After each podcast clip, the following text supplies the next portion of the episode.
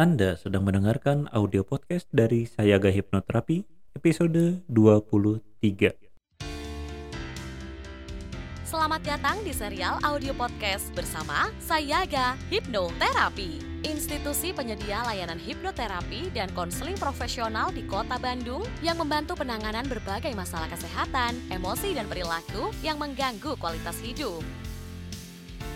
Berpijak pada nasihat luhur, eling, waspada, lan sayaga, serial audio podcast Sayaga Hipnoterapi hadir untuk membantu Anda menata kehidupan yang berkualitas secara fisik, mental, emosional, dan spiritual dengan sikap yang lebih berkesadaran, lebih berwaspada, dan lebih bersiaga.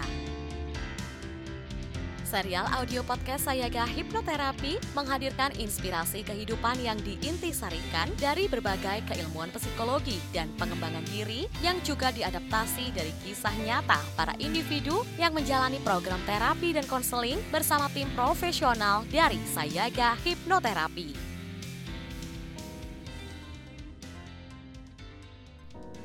Halo para kabarkian Sayaga semua, berjumpa lagi dengan saya Dr. Hera Gustianto Ali Murni atau yang biasa Anda panggil dengan Dr. Anto. Saya seorang profesional health coach dan medical hypnotherapist. Seperti biasa, alangkah bahagianya jika saya bisa menyapa Anda semua dengan salam sehat, sejahtera, sukses, dan bahagia di mana pun dan kapan pun Anda berada saat ini. Untuk saat ini saya ingin membahas sesuatu yang berkaitan juga dengan mindset. Namun, pada kali ini kita juga akan mengkaitkan dengan kondisi dunia terkini mengenai COVID-19 ini. Di mana pada saat ini COVID-19 dengan varian Omicron sedang menyebar luas. Dan pada saat beberapa waktu yang lalu di live Instagram saya, saya juga membahas tentang Omicron dan Delta. Namun saat ini tidak hanya membahas varian Delta dan Omicron dari segi fisik saja, saya juga ingin membahas sebuah mindset tentang kesehatan berkaitan dengan profesi saya sebagai seorang dokter, profesional health coach maupun medical hypnotherapist. Saat ini sepertinya COVID-19 belum juga seperti berniat untuk pergi dari kehidupan kita. Setelah beberapa waktu yang lalu Omikron kita dengar sudah merajalela di luar negeri, ternyata saat ini Omikron pun datang ke Indonesia. Dan tidak ada yang tahu berapa banyak varian lagi yang mungkin akan berkembang dari COVID-19 ini. Belajar dari beberapa pengalaman yang lalu, di mana varian baru ada di luar negeri dan masuk ke dalam negeri kita, maka seyogyanya tentu saja kita juga harus aware terhadap varian-varian apa saja yang ada di luar negeri. Terakhir, ada berita mengenai COVID yang diberi judul dengan Flurona atau Florona. Di mana kejadian tersebut terjadi di sebuah negara yaitu negara Israel disebutkan dalam pemberitaannya. Di mana pada pemberitaannya disebutkan bahwa hal ini terjadi sekitar tanggal 30 Desember 2021. Ya, belum terlalu lama sebenarnya. Peristiwa ini berawal dari pemeriksaan terhadap seorang ibu hamil yang memang diduga juga belum divaksin dan ternyata menemukan adanya gejala influenza dan juga terdapat gejala COVID-19. Nah, bagaimanakah perkembangan kasus ini sehingga bisa terdapat dua penyakit dalam satu waktu yang sama? Mari kita simak dalam podcast saya berikut ini. Jadi, dari pemberitaan yang diturunkan, Memang kejadian ini terjadi pada saat sedang musim influenza di negara tersebut. Namun, jangan berpikir bahwa influenza di negara luar sana sama seperti influenza yang biasa untuk kita alami. Tentu saja dikarenakan iklim dan faktor geografis lainnya, influenza di sana sungguh berat dibandingkan influenza di tempat kita di negara Indonesia. Influenza di sana bisa sampai mengakibatkan kematian. Nah, pada saat berita ini diturunkan, memang di negara tersebut sedang mengalami musim influenza. Disinyalir pada pemberitaan ini bahwa kasus tersebut memang memungkinkan untuk terjadi. Karena baik influenza maupun corona sama-sama menginfeksi melalui saluran sistem pernapasan. Dikatakan di sini bahwa gejala yang ditimbulkan pun hampir mirip-mirip, yaitu seperti demam, batuk, pilek, dan ada kemungkinan juga yaitu kehilangan indera penciuman ataupun indera perasa. Menurut epidemiolog dari Griffith University Australia yaitu Diki Budiman mengatakan bahwa kemungkinan besar adalah Influenza menyerang terlebih dahulu, kemudian efek dari influenza tersebut adalah menurunkan daya tahan, di mana hal tersebut mengakibatkan meningkatnya viral load sehingga memperbesar resiko kerusakan pada organ paru-parunya. Tentu saja dikarenakan memang gejala yang mirip tersebut, untuk memastikan betul apakah memang terdapat virus dari influenza, ataupun dari COVID-19, maka diperlukan pemeriksaan sampel lebih lanjut untuk tes PCR. Namun tentu saja dengan genotype berbeda yang bisa membedakan di antara kedua virus tersebut. Yang patut kita perhatikan di sini adalah dengan adanya kedua penyakit tersebut di dalam satu tubuh, maka tentu saja ini akan meningkatkan resiko komplikasi terhadap penyakit tersebut dengan sangat signifikan. Di mana masuknya dua macam infeksi pada tubuh saja sudah mengindikasikan ada kerusakan yang besar pada sistem kekebalan tubuh. Komplikasi yang dapat terjadi bisa saja berupa pneumonia atau radang paru, sindrom gangguan pernapasan akut, gagal organ, serangan jantung, radang jantung, atau bahkan hingga stroke atau gangguan pada otak yang akhirnya akan berujung kepada kematian. Nah, yang patut untuk kita garis bawahi di sini adalah adanya kemungkinan bahwa terjadinya koinfeksi ataupun infeksi bersamaan di dalam satu waktu dan di dalam satu individu yang sama. Seperti yang telah disebutkan tadi bahwa hal ini terjadi pada saat musim penyakit influenza di negara tersebut. Nah, bagaimana dengan Indonesia? Walaupun tadi saya sebutkan bahwa flu di Indonesia berbeda dengan influenza di negara tersebut yang kita bicarakan tadi. Namun, yang perlu kita ingat bahwa sampai saat ini pun di rumah sakit ataupun dalam praktek saya sehari-hari, saya masih banyak menemukan adanya indikasi bahwa pasien-pasien saya itu mengidap demam berdarah. Jadi kita bisa bilang bahwa untuk saat ini masih menjadi musim demam berdarah. Nah, pada demam berdarah ini tentu saja daya tahan tubuh juga akan terganggu atau menurun. Sehingga jika kita menilik kepada kasus tersebut di luar, tentu saja kita bisa uh, waspada apakah akan mungkin terjadi koinfeksi juga pada penyakit-penyakit atau kasus demam berdarah yang ada. Di mana akibat demam berdarah tentu saja daya tahan tubuh akan menurun. Dan setelah menurun, tentu saja semua penyakit sebetulnya bisa masuk. Namun untuk saat ini tentu saja yang akan sering banyak itu adalah penyakit COVID-19. Jadi tentu saja sekarang kita sudah sadar bahwa yang juga penting untuk kita pahami saat ini adalah daya tahan tubuh kita menjadi kunci yang sangat penting demi keberhasilan kita untuk penanganan COVID-19 ini. di mana seperti pada contoh kasus negara Israel tersebut, kita juga bisa memahami bahwa daya tahan tubuh juga tetap berperan di sana. Seperti yang telah disebutkan dalam pemberitaan bahwa dugaan penurunan daya tahan tubuh menjadi salah satu kemungkinan terbesar penyebab adanya dua infeksi dalam satu tubuh yang sama.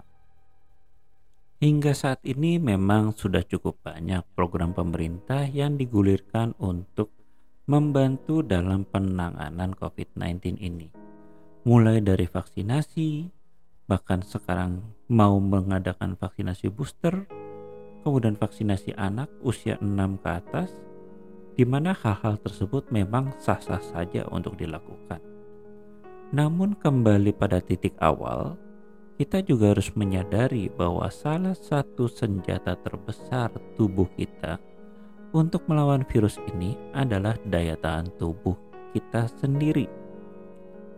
Di mana jika daya tahan tubuh kita kuat, maka COVID-19 ini apa pun variasi nanti ke depannya, daya tahan tubuh kita juga akan beradaptasi mengikuti perubahan-perubahan tersebut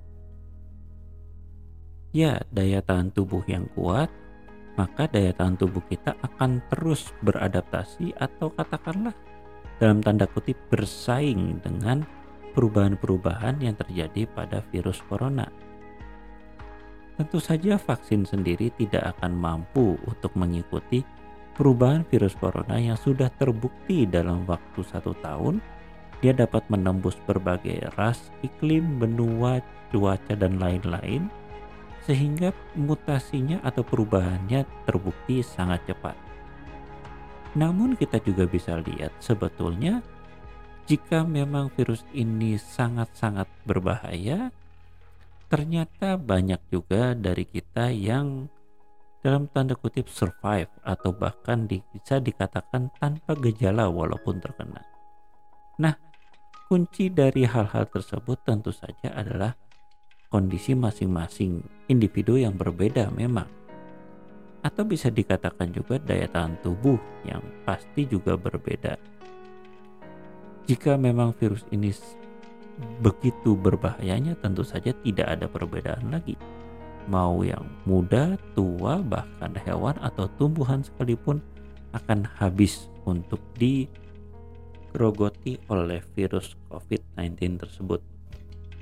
Karena itulah saya tertarik untuk membahas beberapa mindset yang terkait dengan hal-hal ini. Jika kita meneruskan apa yang sudah kita lakukan sekarang, maka pasti akan timbul pertanyaan sampai kapan varian-varian ini akan berkembang.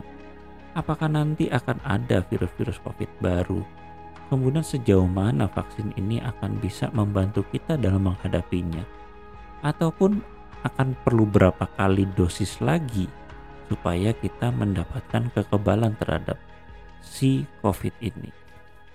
Hal-hal tersebut jika Anda mengikuti podcast saya ataupun live Instagram saya sebetulnya sudah terjawab. Yaitu vaksin bukan menjadi jalan terakhir bagi Anda untuk melawan virus ini. Seperti yang saya sampaikan bahwa jika Anda betul-betul ingin untuk berkembang atau lepas dari virus atau keadaan yang saat ini ada di depan mata Anda, maka hidup sehat bukan lagi menjadi sebuah pilihan, namun sudah menjadi kewajiban bagi kita untuk menjalankannya. Di mana dengan pola hidup yang sehat, maka daya tahan tubuh kita tentu saja akan menjadi lebih baik dan pada akhirnya itu akan sangat membantu kita untuk melewati krisis COVID-19 ini. Jadi kita bisa menghentikan bahwa kita berharap mungkin orang lain atau tenaga kesehatan atau pemerintah atau siapa pun juga akan bisa untuk menghilangkan si virus COVID ini. Tentu saja hal itu akan sangat sulit untuk terwujud. Namun, apa yang bisa kita lakukan yaitu meningkatkan daya tahan tubuh kita. Jadi, mindsetnya adalah hentikan dulu berharap terhadap orang di luar kemampuan Anda sendiri. mulailah untuk lebih percaya terhadap kemampuan Anda sendiri untuk melawan si virus ini. Apakah kemudian tidak perlu vaksin? Untuk masalah vaksin, silahkan itu adalah baik untuk supaya tubuh Anda minimal mempunyai data dasar mengenai vaksin tersebut. Namun seperti yang saya sampaikan sebelumnya bahwa data dasar tersebut tentu saja tidak akan bisa maksimal dalam menghadapi virus-virus varian baru yang akan terus bermunculan. Di mana perkembangan virus-virus varian baru ini itulah yang akan selalu dikejar oleh daya tahan tubuh kita. Maka mulai sekarang minimal kita bisa lebih fokus kepada apa yang bisa kita perbuat. Apa yang bisa kita lakukan untuk menyelamatkan atau mengamankan diri kita atau bahkan keluarga kita dari gejolak-gejolak dunia yang selalu berubah ini. Terutama sekarang tantangannya yaitu adalah penyakit COVID-19 yang juga selalu berubah. Untuk pencegahan selanjutnya, sama seperti biasa WHO juga masih menyarankan untuk memakai gerakan 5M. Dan bahkan di Israel sebagai negara yang pertama terdaftar atau terdeteksi terdapat virus ini, negara tersebut sudah melakukan dosis keempat, di mana negara kita, Indonesia, pada saat podcast ini dibuat baru saja akan mengadakan vaksinasi booster atau yang ketiga.